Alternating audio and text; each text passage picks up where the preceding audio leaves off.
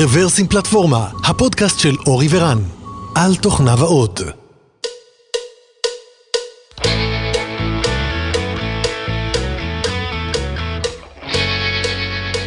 שלום, ברוכים הבאים לפודקאסט מספר 377 של רוורסים פלטפורמה. התאריך היום 18 ספטמבר 2019, וכמו שאתם בוודאי זוכרים, זה יום אחרי הבחירות הארציות לכנסת. אז עדיין לא נודעו התוצאות הסופיות, אבל אצלנו כבר ברור מי הזוכה. כמו שאמרנו מקודם, ריאקט וראסט, נכון? כן. אה, כן, זה מה שיצא, ברוב קולות. ברוב קולות. אה, ממשלת אחדות ביניהם. כן, ממשלת אחדות בין ריאקט לראסט. מגניב. אז במפרס, uh, כן, זו סדרה של קצרצרים שבה אני, אלון ודותן מביאים לכם את כל מה שלוהט, כל מה שחם, כל מה שמעניין בשוק התוכנה העולמי. היי אלון. אהלן, בוקר טוב. בוקר טוב. אהלן דותן, בוקר טוב. אז uh, קדימה, בואו נצלול לעומק ואני אתחיל בצלילה שלי. אז uh, בלוג פוסט מאוד מעניין שהגיע מפאלו אלטו נטוורק, שזו חברת סקיורטי כבר די גדולה, שאחד המייסדים שלה לפחות הוא ישראלי, אבל היא לא נמצאת בישראל. הולך ומשווה את הפיצ'רים השונים של סקיורטי שיש לקונטיינרים, או ל container frameworks, או איך שנקרא לזה, ל container technologies. אז בואו רגע ניקח צעד אחד אחורה לפני שנדבר על זה. קונטיינרים, רובם, אני מניח שכמעט כולם מכירים את Docker, אז זה אחת מהדוגמאות לקונטיינרים. זו טכנולוגיה שהיא פחות בטוחה מווירטואליזציה מלאה, בגלל שכולם משתתפים, כל, כל הקונטיינרים משתמשים באותו kernel, ולמרות שנלקחים מספר אמצעים כדי לבודד בין הקונטיינרים השונים, הבידוד הוא לא מלא. אז ככה שיש איזושהי סכנה שקונטיינר אחד יוכל לזלוג לקונטיינר שני, כלומר לגנוב ממנו מידע או לעשות כל דבר רע אחר שהוא. אז זו בעיה שהיא קיימת, שרירה וידועה בעולם הקונטיינרים נכון להיום, ועם הזמן מחפשים לה שונים. אז בבלוג פוסט הזה, שאני מציין, שנקרא Making Containers More Isolated, בעצם מגיע איזשהו אנליסט ובא ועושה סקירה של מה ה-state of the art נכון להיום, מה ה-container technologies שקיימים היום ואיזה רמה של בידוד או מה הטרייד-אופים שהם לוקחים כדי לספק יותר security ובגדול ה trade-off הקלאסי הוא performance אל מול security אבל הוא בא ולוקח כל מיני use cases שונים וגם בעיקר מתאר בצורה הנדסית, איך כל אחד מה container technologies האלה עובדים, uh, שזה מעניין. אז אני אעשה ככה סקירה קצרה של הטכנולוגיות שהוא סקר. הראשונה זה למעשה לא טכנולוגיית קונטיינר, אבל uh, היא פותרת use case דומה, זה טכנולוגיה של unikernel. unikernel זה למעשה מערכת הפעלה שיש בה בגדול תוכנית אחת. התוכנית שלכם, אז זה למעשה מערכת הפעלה שלמה שכל מה שהיא עושה זה רק מריצה את התוכנית שלכם. והיא מאוד מוקשחת, יש בה, כל, יש בה רק את מה שהתוכנית שלכם צריכה, ולא יותר. אז דה פקטו זה לא uh, באמת קונטיינר, אבל זה מספק את אותו use case, כי יש לו סטארט-אפ טיים מאוד מאוד קצר, uh, הוא מאוד uh, מינימליסטי וכולי. Uh, הבא זה קונטיינר טכנולוגי מ-IBM שנקרא נבלה. שאני חייב להגיד שלא שמעתי עליה לפני זה, אבל קיים כזה. יש משהו של IBM שכן שמעת עליו? סתם להבין, כאילו. AS400 למשל, מיין פריים, קובול. כן, הטכנולוגיה הבאה שהוא סוקר, אני חושב היא קצת יותר מוכרת, זה גוגל gVisor. gVisor זה טכנולוגיה שגוגל משתמשים פנימית, הם גם השתמשו ב-App Engine לפני די הרבה זמן וגם פנימית בתוך גוגל משתמשים בה, ונכון להיום היא כבר בקוד פתוח, ויש שמועות על זה שהיא הולכת להיות, אני לא זוכר אם ברירת המחדל או אזרחית סוג א' או לא זוכר איך קוראים לזה בתוך Kubernetes, אבל זה בהחלט משהו שעובד. עובד טוב בתוך Kubernetes, אז זה היה gVisor, והמעניין ב-gVisor דרך אגב, זה שהוא משתמש ב-user level kernel. זאת אומרת, כאילו יש kernel, אבל הוא ב user level ככה שאין kernel משותף. יש בעצם הרבה kernelים קטנים. יש את אמזון Firecracker, שעליו דיברנו לא מעט פעמים, פה בתוכנית, אז אמזון Firecracker זה עוד טכנולוגיה אה, לקונטיינר, אה, ו OpenStack Kata, שגם עליו לא שמעתי, אני חייב להגיד, על OpenStack אה, כן שמעתי, אבל על Kata לא. אז זהו, אז אלה, כמה אמרנו? ארבע או חמש, ארבע טכנולוגיות של קונטיינרים שנזכרות במאמר הזה, סקירה מאוד מאוד יפה ומעמיקה, ממש ככה ברמה הנדסית. אז uh, אני ממליץ על הקריאה הזו. מה, אבל יש איזה משהו, אתה יכול לתת לנו איזה TLDR מגניב, כאילו, אל תשתמשו ב... ה-TLDR זה א', שחלק מהטכנולוגיות ברמת בשלות גבוהה יותר וחלק פחות. אה, ושתיים, שכל אחת מהן לוקחת איזשהו trade-off בין performance ל security, ואתה צריך למצוא לעצמך את המקום הנכון בשבילך. אוקיי? זאת אומרת, אין, אה, אין אחד, הוא גם, יש לו איזשהו סיכום בסוף. איזושהי טבלה שמראה אה, פיצ'רים שונים, נגיד האם זה אה, נתמך על ידי אה, Kubernetes ו- ו Docker, אה, זאת אומרת, האם, אה, ההפעלה של זה דומה לדוקר, אה, האם, אה, האם אה, יש לו קרנל משלו, אה, אה, בוא נראה, אה, האם זה בקוד פתוח, טוב, כולם פה בקוד פתוח. אז יש פה איזושהי טבלה שבסופו של דבר מסכמת לך ואולי יכול לעזור לך לבחור, אה, אבל השורה התחתונה היא שא', אנחנו יודעים שדוקר הכי הכי פופולרי, אז אם אתם רוצים ללכת על המיינסטרים, ברור שעדיין Docker, אבל אנחנו גם יודעים שמבין מבין האופציות האלה, דרך אגב, Docker לא, לא נמצא כאן בסקירה, אבל זה די ברור שהוא הכי פחות בטוח. אז ככה שאם חשוב לכם security, נגיד אם אתם מריצים workloads מגורמים שהם untrusted, אז אתם חייבים לשים לב לדברים האלה. אם כל ה-workload שלכם הוא שלכם, אז הסכנה היא קצת פחות גדולה, למרות שעדיין מומלץ מאוד לשים לב. תמיד יכול להיות איזשהו, איזשהו באג או איזשהו intruder שנכנס לאחד הקונטיינרים, אתם רוצים למנוע ממנו זליגה לקונטיינר אחר. אבל השורה התחתונה בסופו של דבר trade-off בין performance אה, אה, לבין security, עם רמות בשלות שונות של הפלטפורמות. אני חושב ש- gVisor ו Firecracker במצב די בשל, והשתיים האחרות אה, פחות, אבל אף אחת מהן לא באותה פופולריות של, אה, אה, של Docker מן הסתם. כן, אבל קח בחשבון גם שב security הדברים הפופולריים הם הכי מסוכנים. כי אם מישהו מנסה משהו, מנסה brute force, כי הוא אומר, אה, אני אקב... יש הרבה סיכוי לנחות על Docker, אה, וזה תמיד גם הסיכון בדברים הפופולריים ב security. כן, כן, זה נכון, ו- ויש פה איזשהו אה, קו דק, אני חושב. זאת אומרת, מצד אחד, ככל שהפלטפורמה שלך יותר פופולרית ככה, היא תהווה מטרה יותר טובה להאקרים. מצד שני, יותר עיניים יסתכלו עליה, יותר אנשים מפתחים, יותר באגים אה, נמצאו, אז ככה שיכול להיות שהיא גם יותר קשיחה. אבל אה, כן, אתה יודע, זה מאזן, מאזן נעימה, קשה לדעת. טוב, אז יאללה, נמשיך הלאה. AWS פרסמו אה, פלטפורמה שנקראת AWS Chatbot, אה, שלמעשה יכול להיות אה, נדבך משמעותי ב-Chat ל-AWS. מה זה Chat Ops? יכול להיות שהזכרנו את זה פעם, אבל אני אסביר בקיצור מה זה Chat Ops. Chat Ops זה למעשה היכולת שלך לנהל סביבת production אה, דרך צ'אט. נקרא לזה ככה, זאת אומרת לעשות deployment דרך צ'אט, לעשות provision למכונות אם אתה רוצה, או לעשות scale up או scale down או monitoring, כל זה דרך צ'אט. אה, זו טכניקה שמקובלת בלא מעט חברות, אחד המפורסמות זה אה, שעושים את זה. היתרונות המשמעותיים של, של ChatOps זה השקיפות, זאת אומרת אתה אף פעם לא עושה SSH לאיזשהו server, אתה תמיד עושה את הכל דרך צ'אט, אז ככה שכולם רואים מה שאתה עושה, וגם אה, זה נותן להם את היכולת ללמוד איך לעשות את זה פעם הבאה בעצמם. זאת אומרת ברגע שכולם רואים את הכאילו לכאורה צ'אט שאתה עושה עם production, זאת אומרת הפקודות שאתה שולח אה, דרך ה Slack לצורך העניין, אה, למערכות ה production, אז הם אחר כך יכולים לראות, לראות את זה וללמוד ולעשות את זה בעצמם. אז למעשה AWS Chatbot זה בעצם איזושהי פלטפורמה שנותנת בקלות אה, לממש צ'אט-אופס עבור AWS. אה, אני בעבר עשיתי דברים כאלה בקטנה בחברה שלי, זאת אומרת פונקציות למדה שמדווחות על, אה, על איבנטים שקורים ב-AWS וגם פונקציות למדה שמאזינות לצ- לצ'אט ועושות דברים ב-AWS, אז פה ושם מימשתי דברים כאלה אד הוק וראיתי גם דברים אחרים. אה, שאנשים אחרים מימשו מן הסתם, אבל אה, זו פלטפורמה שהיא קצת יותר הוליסטית, אז ככה שיכולה להיות נקודת התחלה די טובה, אם אתם רוצים לעשות צ'אט-אופס ואתם עובדים תחת AWS. אז עכשיו חייב את זה רק בוויס. לאלקסה, כן. אתה יכול לחבר את זה עם ה... נו, voice to text שלהם. כן, יש להם את השירות, וזהו, סיימת. אה, לא, שנינו רוצים את זה בוויס. יאללה, נו, מה הבעיה? כן. בוא נעשה.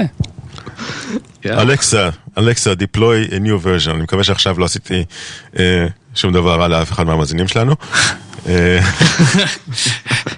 בוא ננסה. גוגל הום, פליי מיוזיק. היי גוגל. היי גוגל, אורדר פיצה. take me home. אנחנו צריכים לשים את זה בתדר כזה שרק המכונות שומעות, ואז אה, נעשה בדיוק, האקינג לכולם, בדיוק. זה יהיה מצחיק. יאללה, ניר, לטיפולך.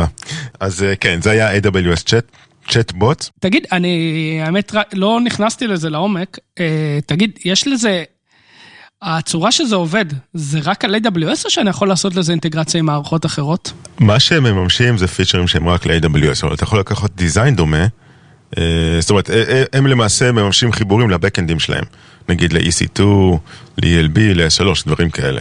אה, אז מן הסתם, כן, זה תקף רק ל-AWS, אבל קונספטואלית אתה יכול לעשות משהו כזה גם לפלטפורמה אחרת, אה, ועשו, דרך אגב.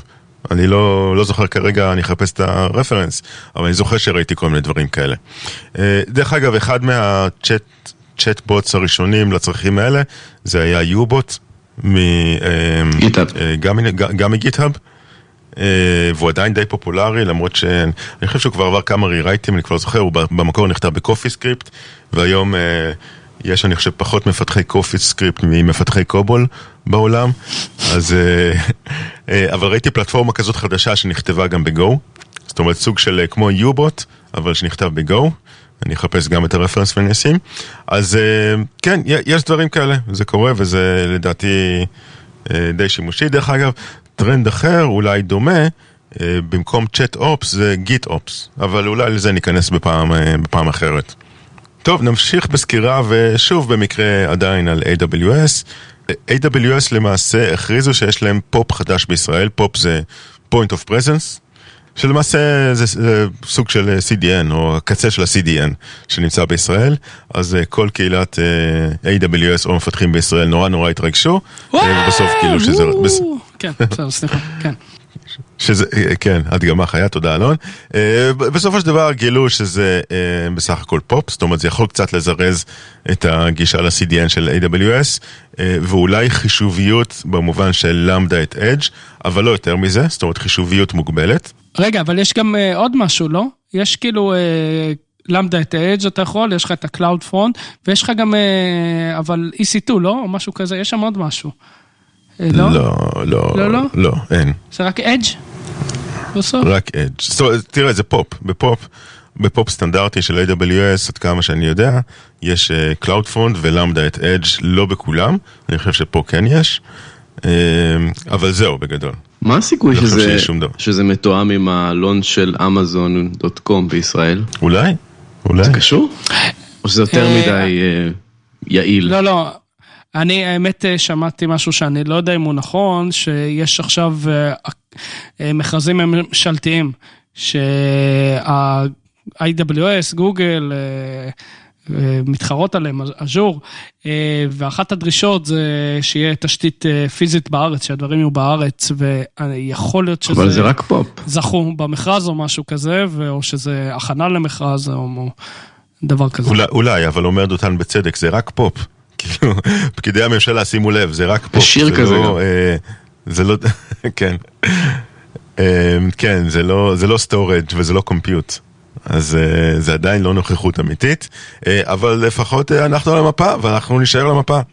אז הנה זה. תראה, בתיאוריה יש לך למדה את אדג', אתה יכול לעשות הכל. כאילו, ברמה התיאורטית. לא. מה, מה זה הכל? אתה יכול לעשות דברים שהם, שלמדה את אדג' יכולה לעשות, זה לא הכל. אתה- אתה לא יכול לשמור, אתה יכול... נכון, יש לה המון מגבלות ללמדה? את אדג'. היא כמו... יש לה מגבלה על למדה רגילה? לא זכור לי. אוקיי. אני חושב שכן. לזיכרוני, לא, אבל יכול להיות שאני טועה. אה, שלחו לנו גלויה, אם אתם יודעים מי צודק. בסדר.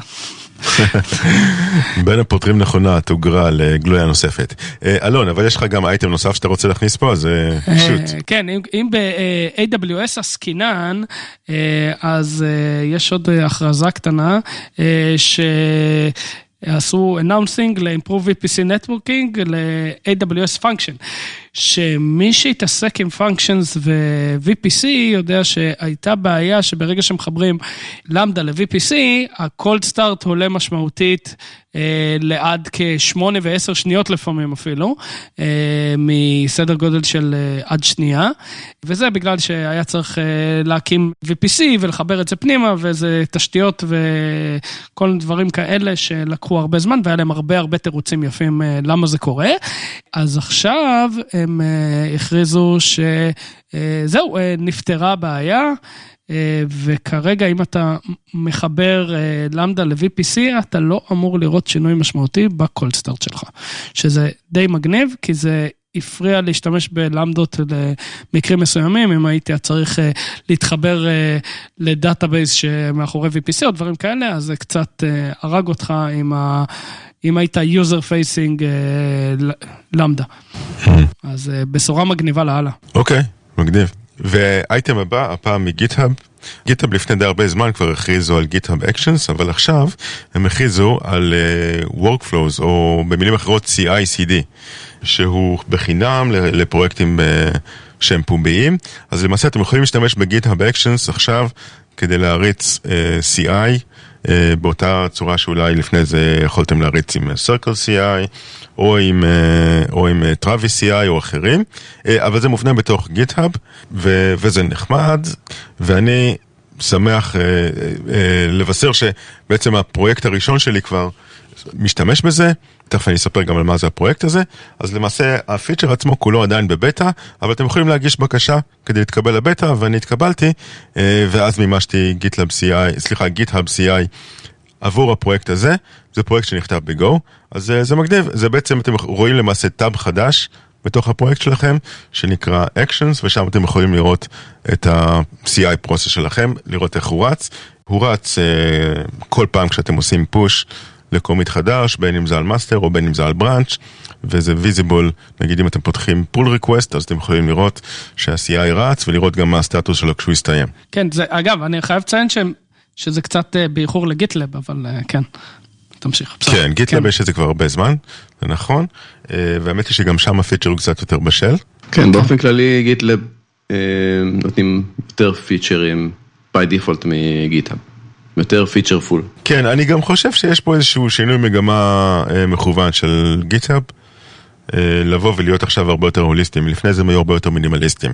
הם באו ואמרו אנחנו עושים אה, source code hosting אה, הכי טוב בעולם ושכל האחרים יעשו את הדברים האחרים ולדעתי הגישה הזו כבר שונתה. אני אגיד לך את האמת, אני לא מצאתי שום סיבה לעבור לגיטהאב אקשנס, כאילו לקחתי פרויקט ואמרתי בוא נמיר אותו מטראביס לגיטאב אקשנס, וככה כמה צעדים לתוך הדרך הבנתי שאת האמת שאני לא רוצה, כאילו יש לך איזה insight במה זה יותר טוב? לא, תכלס בינתיים זה לא הרבה יותר טוב, חוץ מזה שזה קצת יותר baked in, אה, זה לא. אה, אה, אולי זה שזה... זה יותר נוח, זה לדעתי היתרון של זה, שזה כאילו מקום אחד, לא עוד איזה משהו, זה, זה היתרון היחיד. כן, תראה למשל ל GitLab יש feature נחמד שאין אותו עדיין ב GitHub, של אם אתה נגיד פותח פול uh, request, uh, ויש עכשיו build שרץ, אז אתה יכול ללחוץ על כפתור של תעשה merge רק אחרי שה build עובר בהצלחה. וזה משהו שעדיין אין ב GitHub. אז נגיד זה feature נחמד שיכול היה להיות built uh, in, עכשיו ברמת העקרון אפשר לתפור את זה גם עם Travis. אה, מבחינת GitHub, אבל זה לא, לא תפור לא פה ולא שם. תכלס, אני כרגע לא רואה הרבה יתרון, חוץ מזה שזה הכל באותו מקום, כן, זאת אומרת, אתה לא צריך להתעסק עם עוד, עוד credential של עוד משהו או דברים כאלה. אבל uh, זה, זה, זה כרגע היתרון היחיד. מבחינת features, אני לא רואה שם features שלא קיימים במקום אחר. מה שכן, Actions הוא קצת יותר גמיש, זאת אומרת, יכול לתת לך הרבה יותר מ-CI. אתה יכול לעשות כל סוג של אקשן. אז uh, זה אולי נחמד, למרות שאני לא, לא, לא השתמשתי בזה עדיין בצורה, בצורה שמצדיקה את זה. בכל אופן, הפרויקט הראשון שבו השתמשתי ב feature הזה, זה פרויקט בקוד פתוח חדש יחסית שכתבתי, שנקרא Go gRPC Channelz, אני אדבר עליו בכמה מילים. אז מי שיצא לי די הרבה להשתמש ב-gRPC בזמן האחרון, אה, ומי שמשתמש ב-gRPC מכיר את הקונספט הזה של channelים. channel זה למעשה איזושהי אבסטרקציה מעל connection.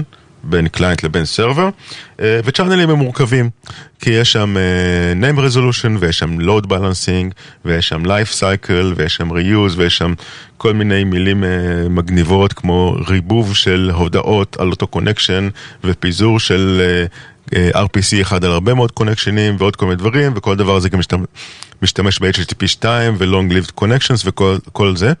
בסופו של דבר התוצאה היא שיש פה אה, לוגיקה לא פשוטה, וכשאתה אה, בא ורוצה לראות למי ה client שלי כרגע מחובר, זאת אומרת אם יש לך gRPC client שהוא מחובר נגיד לעשרה אה, gRPC serverים ועושה load balancing ביניהם, אתה רוצה לדעת למי הוא כרגע מחובר, האם חלק מהם נמצא במצב של שגיאה, האם אה, יש פה אה, חיבורים שהם flaky, קשה לך לעשות את זה בלי התמיכה של gRPC, זאת אומרת אם אתה רק הולך נגיד, לא הולך להשתמש ב netstat או בכלים אחרים שהם built in, יהיה לך מאוד קשה לגלות את זה, כי יש פה הרבה מאוד לוגיקה.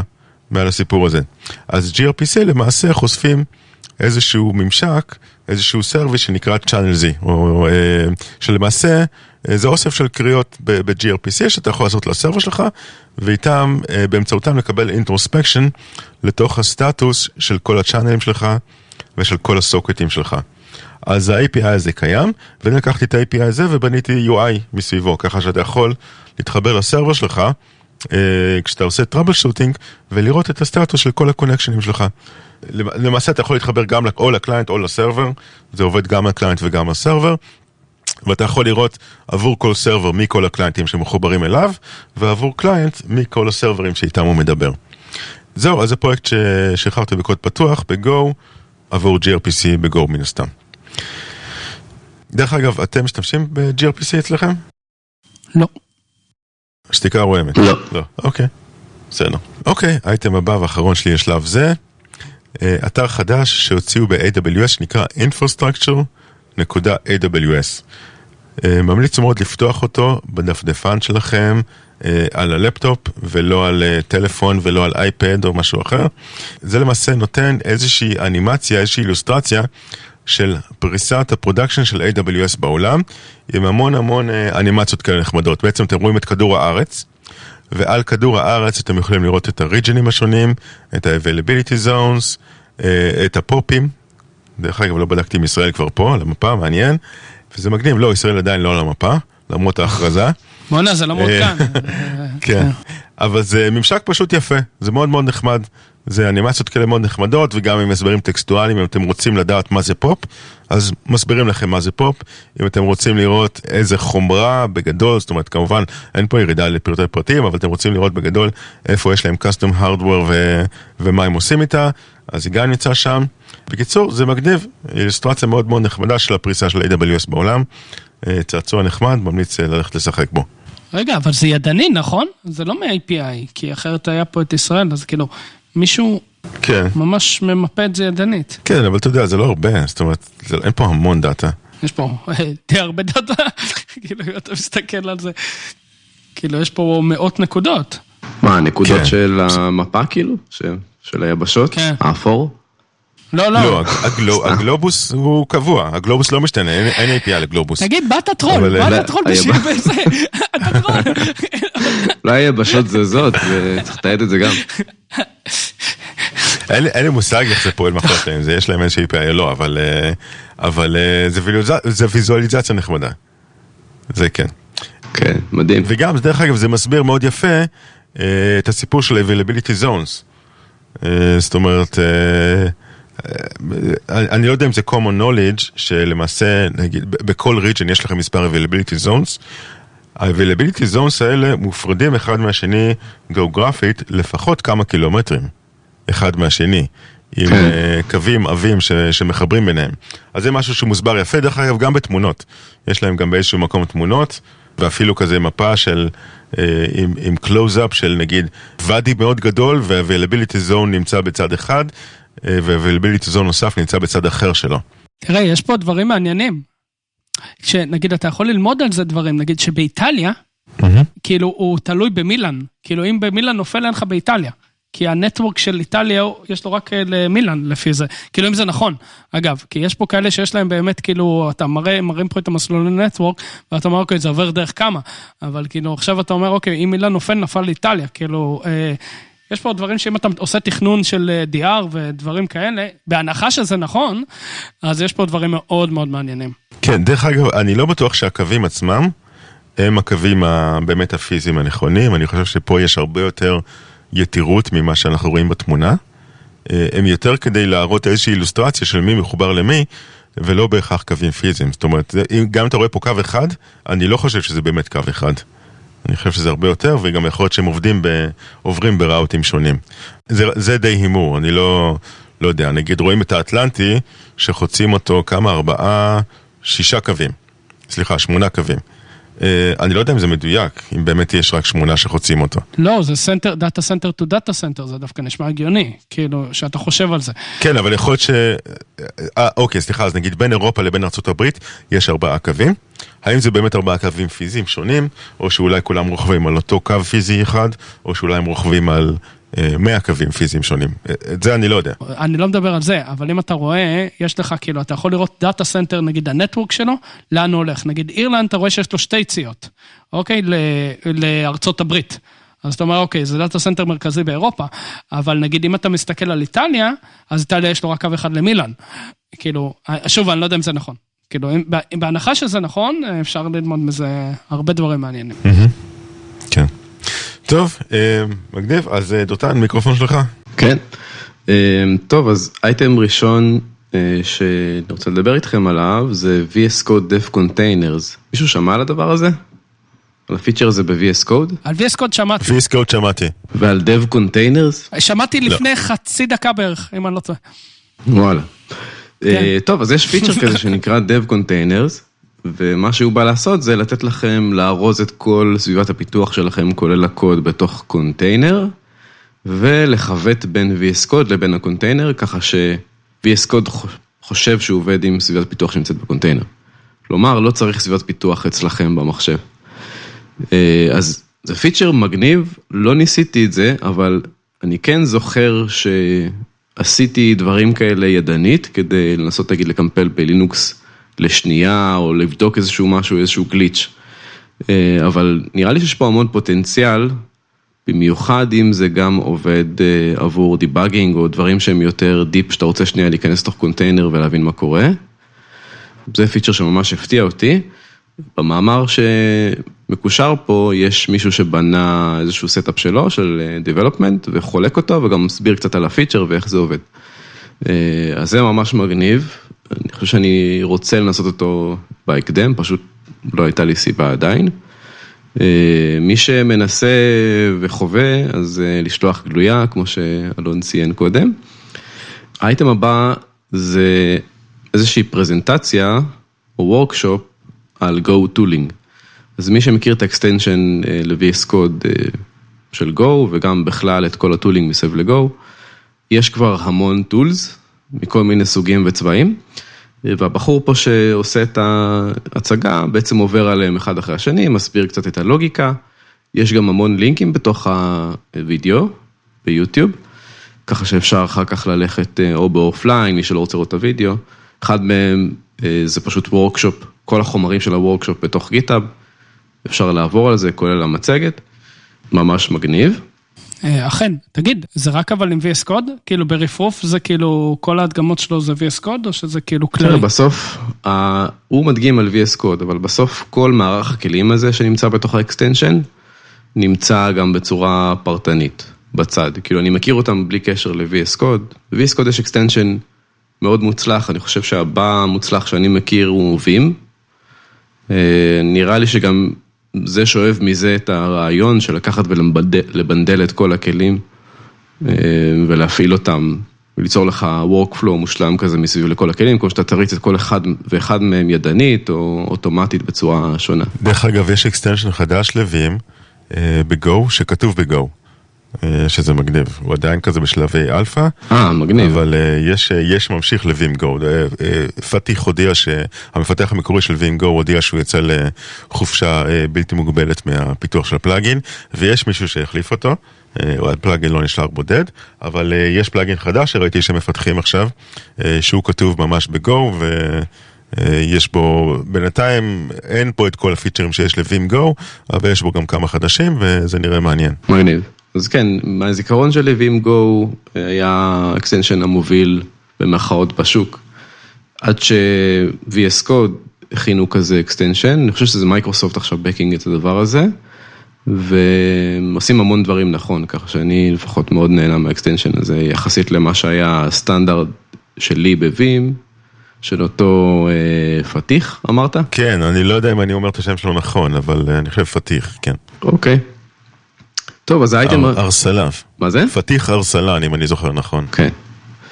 אז האייטם הבא זה כלי שנקרא סמפלר, וזה ויזואליזציה מעל CLI, פשוט. עכשיו, קצת קשה לקלוט מה! זה. זה כן, מטורף. אה, קצת קשה לקלוט מה זה, אבל אה, תדמיינו רגע dashboard ב command line, שאני חושב שהצגנו כאלה פרויקטים, כל מיני שהיו אה, מבוססים על blessed נדמה לי, ומה שהם אומרים, קח כל command שיש לך, שמוציא איזשהו פלט, אם הפלט נראה כמו time series או איזשהו, אה, לא יודע, Excel, אתה יכול לקחת את זה ולשים את זה, להוציא מזה גרף, והגרף יופיע לך אוטומטית ב dashboard. אז כאילו לתעל, לעשות channeling של כל ה output שיש לתוך dashboard. וכל הקומנדים שאתם מריצים, זה הם קומנדים רגילים שאתם אה, מריצים גם ככה. אז אפשר גם להשתמש בכלים שהם built-in וגם כל מיני של script או כלי command line שיש לכם, כדי להתאים אותם, וככה בעצם יוצרים סוג של Grafana כזה בתוך הטרמינל שלכם, למי ש... שאוהב את זה, כן? זה נראה לי איזה טעם אישי. קצת אה, מעבר ל React ו hooks, אלון? יש פה כלי שמקנברט class containers ל hooks בצורה אוטומטית. רגע, אתה לא אמרת שאתה שונא hooks לפני אה, נצח? רגע, זה יגיע, אני הכנתי אותך. אה, אוקיי, אוקיי, אוקיי, רגע, רגע, אז תן לי רגע. אתה יודע, אה, אני- ניקח את הצד הנכון. וואו, hooks זה מטורף, זה ממש שינה את חיינו. אוקיי, תמשיך. כן, אני, כל מה שאני שונא אני גם אוהב. אז בואו נתחיל עם האהבה. אה, אז ה- יש פה כלי שהופך את ה-class אה, components container שלכם אוטומטית למבוססי hooks, שזה נחמד למי שרוצה להריץ את זה על כל הקוד ולעשות deploy ל production. אה, סתם, אל תעשו את זה. הספרייה הבאה שקשורה לזה זה Reactive Hooks, אז אם, אם המרתם את כל הדברים שלכם ל hooks ונשארתם עם אה, RX לא מומר, אז עכשיו יש אה, Reactive Hooks, ספרייה שלוקחת את RX ונותנת לכם הוקס כדי שתוכלו לחבר אותו ל-React שלכם. ואז שמתי פה, עכשיו מתחיל הצד הפחות אה, פחות אה, טוב. שמתי פה לינק ל-React, אישו שיש להם, שמישהו מתחיל ככה לגרד את פני השטח ואומר שיש בעיית פרפורמנס, אם אתם משתמשים יותר מדי ב hooks. עכשיו, השיחה שם היא די מגוונת, חלק טוענים שבסדר זה כל הרעיון, ובכלל הבעיה היא במקום אחר. כלומר, ה design שלך הוא אה, מראש אה, לא נכון, תעשה design יותר טוב. אה, וחלק סוברים או מרמזים שאולי... סטיב ג'ובס, שאתה מחזיק את הטלפון לא טוב. כן, לא. לגמרי, אז זה תמיד קורה, ואני חושב שגם פה יש מקום לזה, כי באמת, אני חושב שכל שינוי פרדיגמה בדיזיין, צריך גם לשנות פרדיגמה בחשיבה, אה, מצד אחד. מצד שני, אה, אתה יודע, בסוף זה מצביע על זה שאתה לא רוצה שכל העולם יעבור להוקס, ואז כל העולם יש בעיית פרפורמנס. אה, אתה רוצה לטפל בזה לפני. לא משנה, זה ככה קצת צבע לתמונה, אבל מה שבאמת ככה התעוררתי בגללו, זה שתום דייל, מי שמכיר, אז הוא אה, כוכב JavaScript, לפחות כוכב אה, שאני מסתכל עליו ככוכב. אה, הוא יחד עם יהודה כץ, היו בעולם של Ember ועוד כל מיני דברים, נקרא לזה חדשניים בעולם של JavaScript. דעה שלו, לפחות לי, מאוד חשובה. והוא מפרסם טוויט, שאם אני אתמצת אותו, כמה שאפשר לתמצת טוויט, אומר שהוא מסתכל על הוקס, אבל הוא עדיין לא מבין את הרעיון, והוא לא בטוח שזה גורם לקוד להיות יותר קריא ומובן. כלומר, יש פה מג'יק והוא לא יודע כמה המג'יק הזה הוא נכון וטוב. אז זה פחות או יותר אחד לאחד התחושה שלי לגבי הוקס, אם זה עוזר אלון. ואז התפתחה שיחה מעל טוויטר, כמו כל טוויט כזה שהוא אה, קצת אה, אה, שם מקל אה, בתוך, אה, בתוך הפצע. אה, שווה לקרוא ולהבין, וכל אחד יכול לבחור צד בסיפור. אה, בכל אופן, זה הפינה שלי על הוקס. אלון, יש לך משהו להגיד? תראה, ב... אני רק אגיד, אה, קודם כל, שלא עבדתי עם מוקס אה, מסיבית, אבל אני דווקא אישית די אוהב אותם. ודבר נוסף אני אגיד שכרגע אם אתה מסתכל על מפת ההתפתחות של העולם הג'אווה סקריפטי, לא יודע אם הוקס יישאר איתנו כי כרגע view עושה רושם שאתה יודע, לאט לאט אה, צובר תאוצה ואולי משם אה, תבוא הישועה דווקא. כן, אז אני חושב שאחרי שקראתי את הטוויט שלו וככה יחסית שמחתי, לא בטוח ששמחתי ממש כי בכל זאת זה די uh, out there hooks. דברים כמו hook שצריך להיות במקום מסוים בקוד ולא בתוך expression מסוים, כי אסור לשים את זה ב expression מסוים. כאילו מדברים על זה טיפה גם שם, זה באמת, אה, אם יורדים בטוויט ומחפשים ככה קומנטים של דן אברמוב שנמצא שם וכולי, זה באמת הופך את React, אה, או החלק ה-DSL י של React, ליותר שפה high-level ופחות שפה ג'אווה סקריפטית. כי זה הופך להיות שפה שהיא מטה שפה. כלומר, יש חוקים של JavaScript וקוד, אבל אם אתה רוצה להשתמש ב hooks, החוקים האלה לא בהכרח מתקיימים, ויש חוקים שהם לא הגיוניים אם אתה בא בחשיבה של מפתח. מצד שני, אתה יכול להגיד ש... היה פעם את הפרויקטים, אני לא יודע מה מצבם, של ה-React TV וכל האלה, אתה יודע ש-React מעין, אתה יודע, משהו הוליסטי שאתה באמת מחליף את המנוע מאחורה, אז אם אתה מסתכל על זה ב vision כזה, אז אולי hooks דווקא כן לוקח אותך למקום טוב. כי אתה אומר, אוקיי, אני מתנתק מה JavaScript כביכול. כן, כן, כן, לגמרי.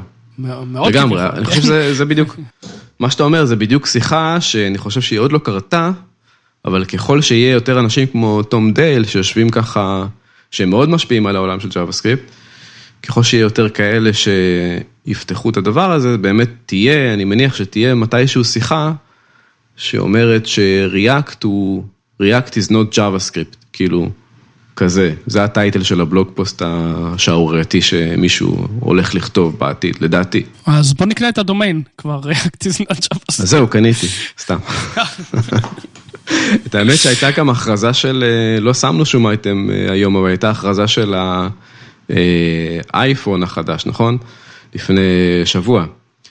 אז צפיתי כן, אני ראיתי את ה... אני חייב להגיד רק לפני זה, שצפיתי בהכרזה הזאת כבר ב-2018. הבנתי אותך.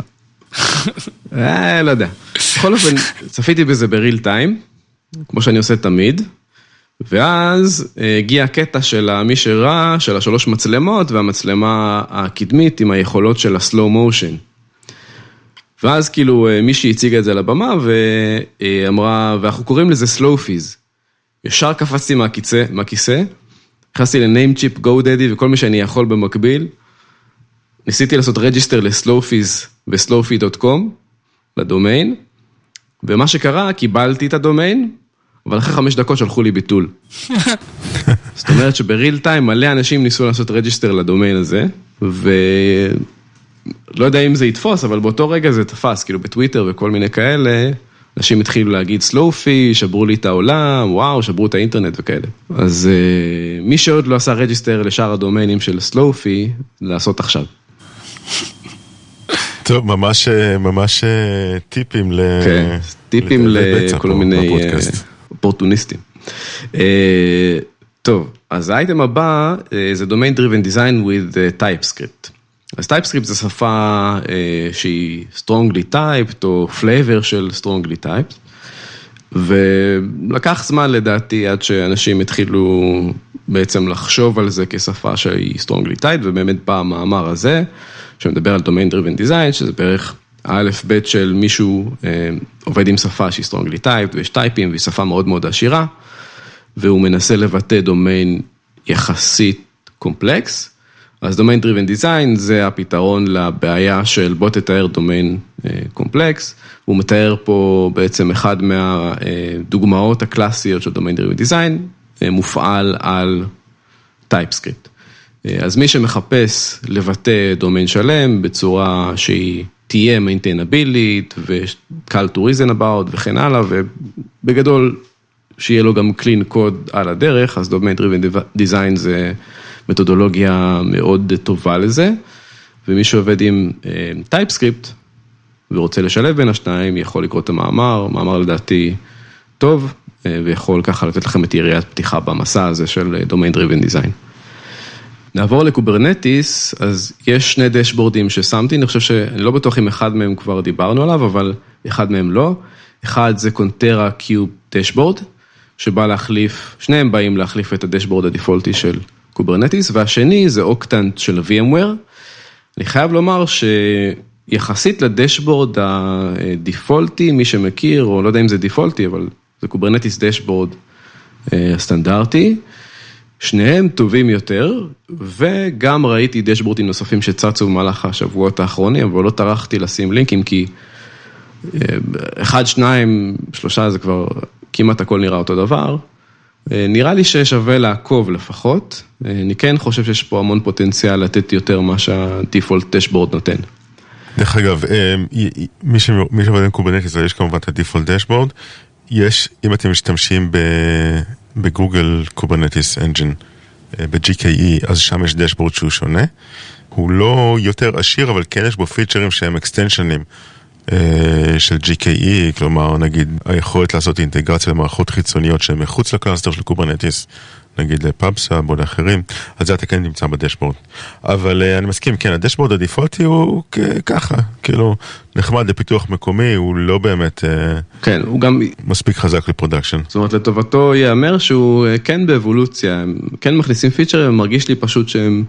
שמי שמפתח את זה קצת נתקע בפרויקט גדול מדי, מסובך מדי, ולוקח להם זמן להוציא דברים חדשים. אה, אז באו אלה מהצד ופשוט עשו אה, עבודה מאוד נחמדה.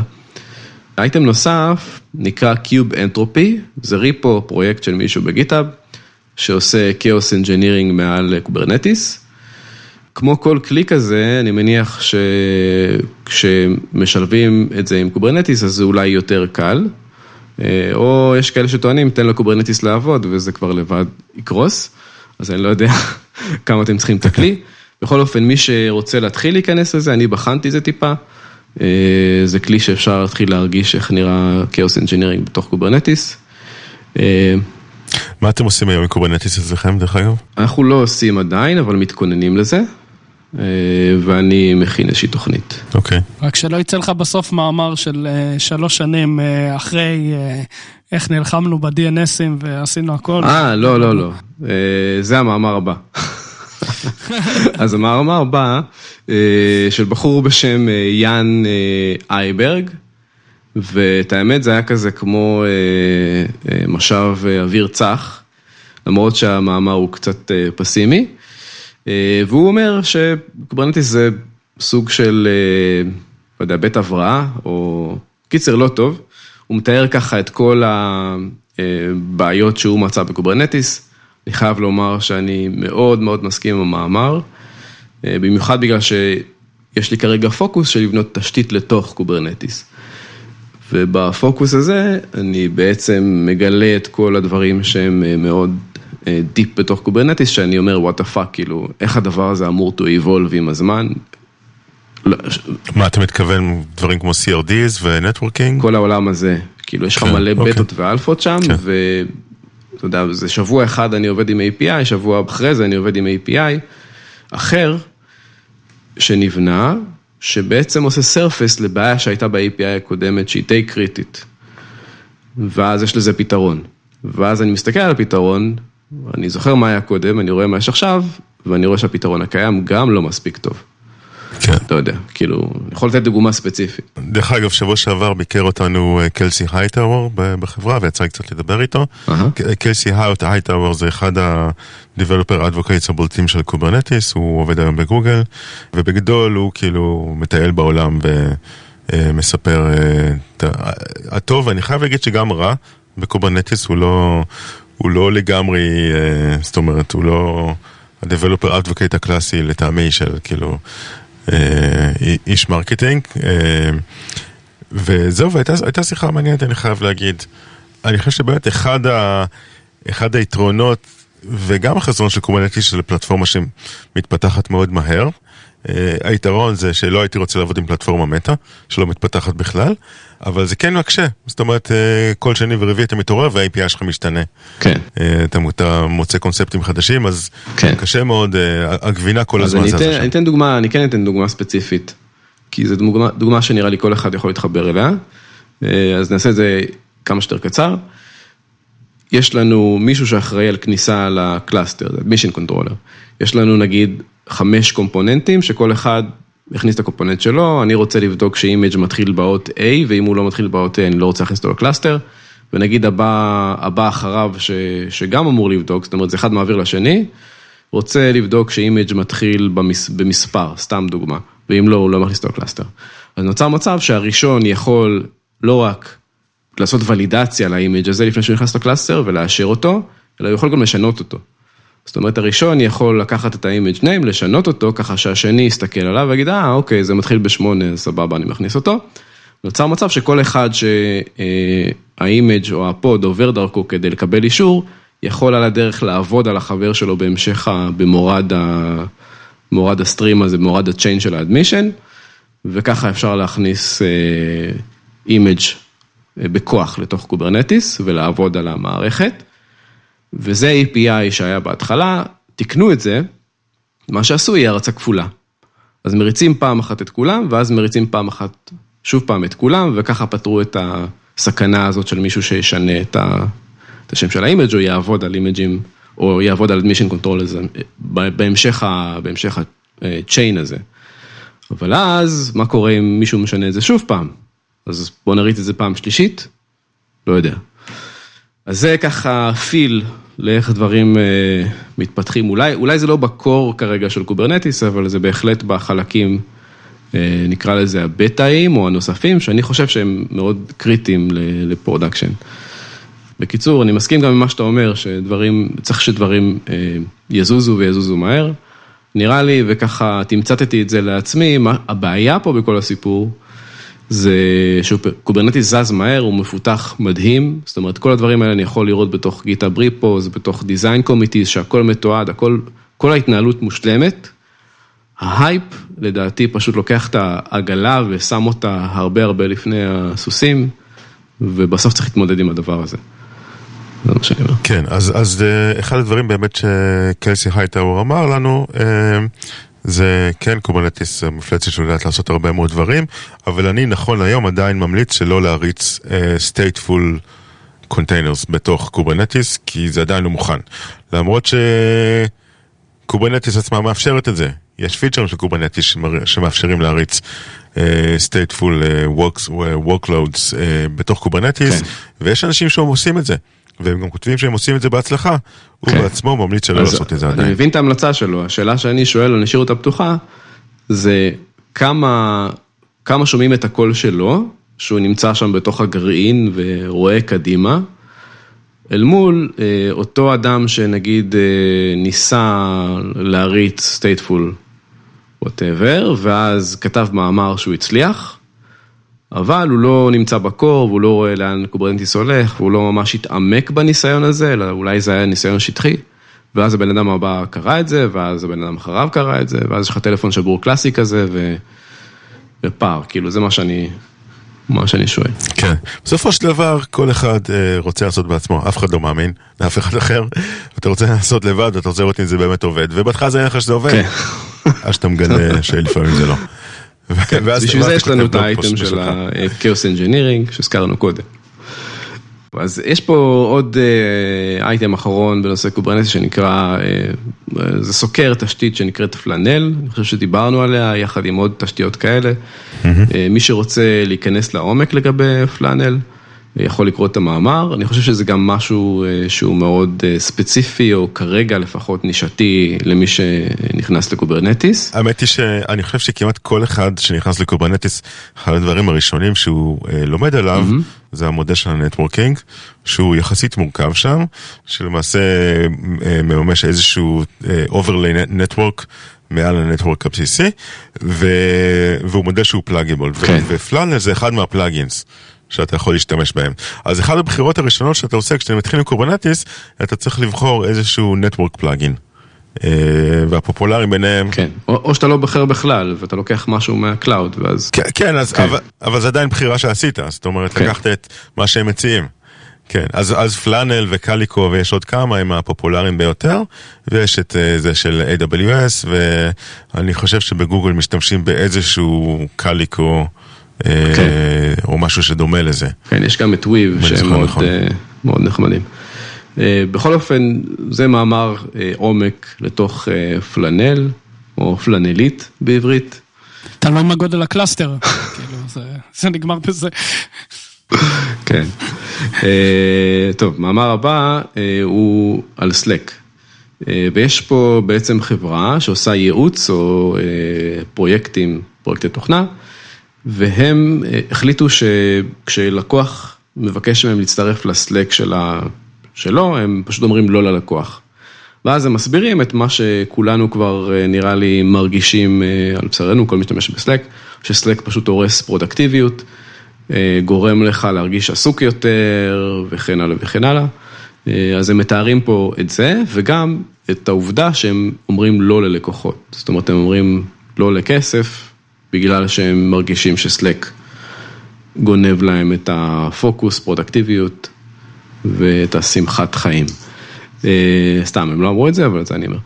אז זה, זה, בהמשך לסיפור הזה, אה, החודש מוזילה אה, החליטו או יורדים מ-IRC, מי שיודע, IRC זה המקום הכמעט מיתולוגי שבו מוזילה מנהלים את כל הקהילה שלהם, נקרא לזה. יש להם, היסטורית היה להם, מאז ומתמיד אה, IRC סרבר משלהם, שאני זוכר עוד בתור ילד אה, הייתי מתחבר. אה, אז הם החליטו לרדת, החליטו לרדת מה-IRC, וכשיורדים מה-IRC, ועבר המון זמן, אז מגלים שיש המון המון אלטרנטיבות. אחד מהם זה Slack, דיסקורד הם הספיקו כבר לפסול, ועוד ועוד אלטרנטיבות, אה, חלק hosted וחלק self-hosted או open source. מה שמעניין הוא, מי שרוצה לנסות לעשות מהלך של לרדת מסלק, אז יכול לעקוב ולהבין אה, באיזה אלטרנטיבה שהיא self-hosted הם אולי יבחרו, וזה מעניין. שתי אלטרנטיבות שאני מכיר מתוך הרשימה, זה Rocket.Chat ו Mattermost, ששתיהן אה, מומלצות ועובדות טוב, שתיהן self-hosted. אז זה לגבי... מייקרוסופט אין אה, זה? Microsoft Teams אין להם? אמ, לא יודע. Yammer עוד אה, לא קיים. בשוק היום? אה, אה, מייקרוסופט נכון, קנו לא- את לא Yammer לפני כך וכך לא שנים. ראיתי משהו אני חושב כזה. שזה נהיה? האבולוציה, זה ה Microsoft Teams, או איך שלא קוראים אולי זה עכשיו. סקייפ for Teams או משהו כזה, משהו- נהיה מזה, לא, לא יודע. יש להם הרי את ה... אני חושב, ה Microsoft Teams זה המקביל Slack של מייקרוסופט, שאני לא עבדתי איתו, אבל שמעתי עליו דברים ממש טובים, אז אני לא יודע. לא כן, אבל- לו self אבל- hosted. כאילו, נראה לי, לא- Mozilla לא תבחר במייקרוסופט, נכון? למה לא? תכלס. למה לא? לא יודע. Firefox, Internet Explorer. אבל אה, אה, הכל יכול? להיות. כן, אה, כן, אתה... לא יודע מה זה אה, קשור, נראה לי שלא... זה לא קשור? לא יודע. לא יודע, כבר נראה לי, הם, אה, נראה לי אין Explorer ממש. הכל Chrome. כן, Explorer זה כבר Chrome. אבל אה, טוב, בוא בוא נשלח להם גלויה. טוב, יאללה. אה, אז זהו, זה ה Mozilla עם אה, IRC, והאייטם הבא זה, אה, את האמת, עוסק גם בסלק ובפרודקטיביות. הוא קצת יותר ארוך ומפורט לגבי איך סלק הורס את הפרודקטיביות של צוותים ושל אנשים. אז מי שאולי לא שם לב שהפרודקטיביות שלו נהרסה בגלל סלק, אז שווה לקרוא את המאמר ולראות אם אתם מזדהים עם מה שכתוב. אייטם אה, אחד לגבי ראסט, אה, אז פרסמו meeting notes שנקרא Rust in large, organizations, אה, שבעצם מנוהל על ידי ניקו מצקיס, ובעצם לוקחים כמה חברות גדולות, ביניהן מייקרוסופט, מוזילה, פייסבוק, מה עוד יש פה, גוגל. ועוד כל מיני חברות, אה, ומנסים לדבר על מה הם צריכים מראסט, איך הם משתמשים בראסט, איזה requirements יש להם, ואיך בעצם למלא את הדרישות שלהם. כל השיחה ממש אה, מתומללת פה, שזה מאוד מעניין, בערך אה, שלושה ארבעה דפים כזה, שווה לראות. אני מאוד שמח לגבי זה, כי זה נראה לי ממלא אחד מהתהיות שלנו באחד הפודקאסטים הקודמים. שדיברנו על מי מממן את ראסט ואיך אה, גופים גדולים דוחפים את הדבר הזה, אז פתאום צץ הג'יסט הזה, אה, שזה מראה שיש עוד דבר שהם עושים נכון, אני ממש מבסוט מזה. והאייטם אחרון, סתם אה, משהו שקשור, לא קשור, אה, מי ששיחק בדיאבלו, אז יש עכשיו דיאבלו שמומש על, על הווב, בווב אסמבלי. אמרתי קשור לא קשור, בגלל שראסט, לראסט יש מימוש די טוב של ווב אסמבלי, ואנשים כבר מקמפלים ראסט לווב אסמבלי, ועושים עם זה דברים מעניינים על הבראוזר. אז זהו, אני סיימתי. אוקיי, ואנחנו עכשיו עוברים לחלק של המצחיקים שלנו, חלק קצר, האמת היא שהפעם יש קצת יותר. אז נתחיל באייטם הראשון, שהאמת ששלושתנו מצאנו אותו, אבל אני אספר. נקרא רגקס קרוסוורד, זה בעצם תשבץ שכל ההגדרות בו הם regular expressions. די פשוט ונחמד, אתם מקבלים נגיד תשבץ של 4 על 4 או משהו כזה, ולאורך ולרוחב זה הכל ככה regular expressions, ואתם צריכים לפתור את ה-regular expressions, שכמובן, ש... זאת אומרת למצוא ביטויים שיתאימו גם למאונח וגם למאוזן של אותו regular expression שעליו אתם מסתכלים, אז נחמד, ויש שם כמה רמות, אתם יכולים להתחיל החל ממשבצת של, החל מתשבץ של 1 על 1, שתיים על שתיים, ודברים שהם כמובן הרבה יותר קשים. כאילו, אם אתה מגיע לרמה הגבוהה זה כבר יוצא מתחום הריבוע. כאילו, אה, לך לאחרון, האחרון. לא הגעתי לשם, יפה. זה כבר הקסגון. יש שם כאילו, זה... אוקיי. זהו שעשוע נחמד לזמן הפנוי ול-regular expression geeks. עוד אייטם משעשע שנתקלנו בו בזמן האחרון, אז בחור, אני חושב מקליפורניה, חשב שהוא הולך לדפוק את המערכת בזה שהוא הולך לרשום license plate, זאת אומרת לוחית רישוי לאוטו, שכתוב עליה נל. פשוט N-U-L-L. אתם יודעים שבארצות הברית אפשר לעשות את זה, אתם יכולים לבחור את לוחית הרישוי שלכם כל עוד היא פנויה, אז אתם יכולים לבחור אותה. אז הוא כנראה חשב לעצמו, אוקיי, אם הלוחית הרישוי שלי יהיה כתוב נל, אז כל המצלמות יתבלבלו, אם הדוחות לא יגיעו אליי, וככה אני אוכל לשוטט חופשי ולהיות פורע החוק בלי שאף אחד יתפוס אותי. מה מסתבר? שבדיוק ההפך. פתאום הוא גילה שמתחילים להישלח עליו דוחות אה, בטרפת של אה, אלפי דולרים או אפילו עשרות אלפי דולרים בסכום מצטבר אה, מכל המספרים שלא לא. זיהו. זאת אומרת למעשה המערכת אה, דוחות כל, אה, כל מספר שהיא לא זיהתה בסופו של דבר זה היה נל וסוף סוף מצאו את נל. הנה, מצאו את נעל הזה, והתחילו לשלוח לו את כל הדוחות, כולל דוחות היסטוריים, עוד מלפני שהוא בכלל קנה את המכונית שלו. וואו. וזהו, זה די, די משעשע. אז אל תתחכם, חוקר אבטחה שניסה להתחכם, נשכו אותו בטוסיק. אה, הוא היה חוקר אבטחה? כן. וואו, וואו. לא מאמין שזה אמיתי. כן, כן, נראה לי, כן. מטורף. סקיורטי ריסרצ'ר, כן, נכון. זהו, אייטם הבא משעשע, אז לפני מספר שבועות, מי זה? המכל... בית הספר למדעי המחשב של מכלל המנהל פרסם את אחד מהקורסים שלו, וכותרת הקורס, וכולו בעברית, כותרת הקורס הוא פיתוח מחסנית מלאה. מי שיכול לנחש מה התרגום של פיתוח מחסנית מלאה באנגלית, כמובן full stack development, אבל ככל הנראה מי שתרגם את המונח מאנגלית לעברית, לא, לא בדק עם הקהילה הקרובה האם זה לגיטימי לבוא ולקרוא לדבר הזה בעברית פיתוח מחסנית מלאה. אז הסיפור הזה התפרסם וגרם לא מעט מבוכה כנראה למכללה מנהל. אה, הם תיקנו את זה? סיימו את הפרסום הזה. אה, איזה באסה. הם תיקנו את זה, כן, אבל אפשר, אנחנו נשים, אנחנו נשים את התמונה, נשים את התמונה אצלנו בבלוג, ככה שתוכלו ליהנות. אני רק רוצה לציין עוד משהו, הלוגו, גם היה אחרי זה על זה, אה, אינטליג'יי. על הלוגו, כן, זה, הם גנבו IDE של IntelliJ, זה בול זה. כאילו, תפתחו כן. את זה IDE של IntelliJ, זה אותו לוגו. נכון, נכון. כן, הלוגו של המכללה למינהל דומה מאוד ללוגוים של IntelliJ. יש להם אוסף של לוגוים שונים, כולם עם אותו שטאנץ, אז המכללה למינהל ממש ממש כזה, כאילו דומה מקום שעושים לשטאנץ הזה. copy paste כזה. טוב, עוד קריקטורה נחמדה שנתקלתי בה. רואים אבא מדבר עם הבן שלו ונותן לו עוגייה, ושואל אותו, What's the magic word to get what you want? ואז הבן אומר, sudo, כדי לקבל את העוגייה. אה, טוב, כן, חצי אז מצחיק. אה, אה, אייטם? אחד שנראה לי פתח איזשהו משהו ברשת, זה שיש deep fake, מי שמכיר את ה deep fake, אז עושים את זה על תמונות, על, יש את זה, את האמת, גם ביוטיוב, אתם יכולים לחפש deep fake, נגיד כל מיני כוכבי רשת, או סתם כוכבי טלוויזיה, ויש ראיונות נגיד עם אה, קונן אובריין, שהאורח פשוט לאט לאט משנה את הזהות שלו, שזה מטורף. אז עשו על זה גם deep fake, ו... וזה deep learning וכאלה משנה את כל, ה, את כל ה image שאנחנו רואים.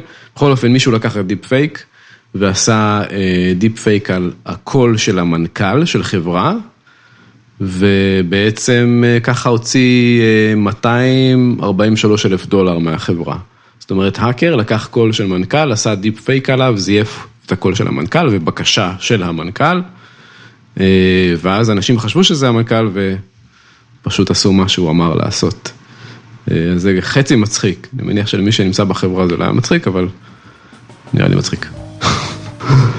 טוב, אז הנה, נולד שוק חדש של deep fake firewalls.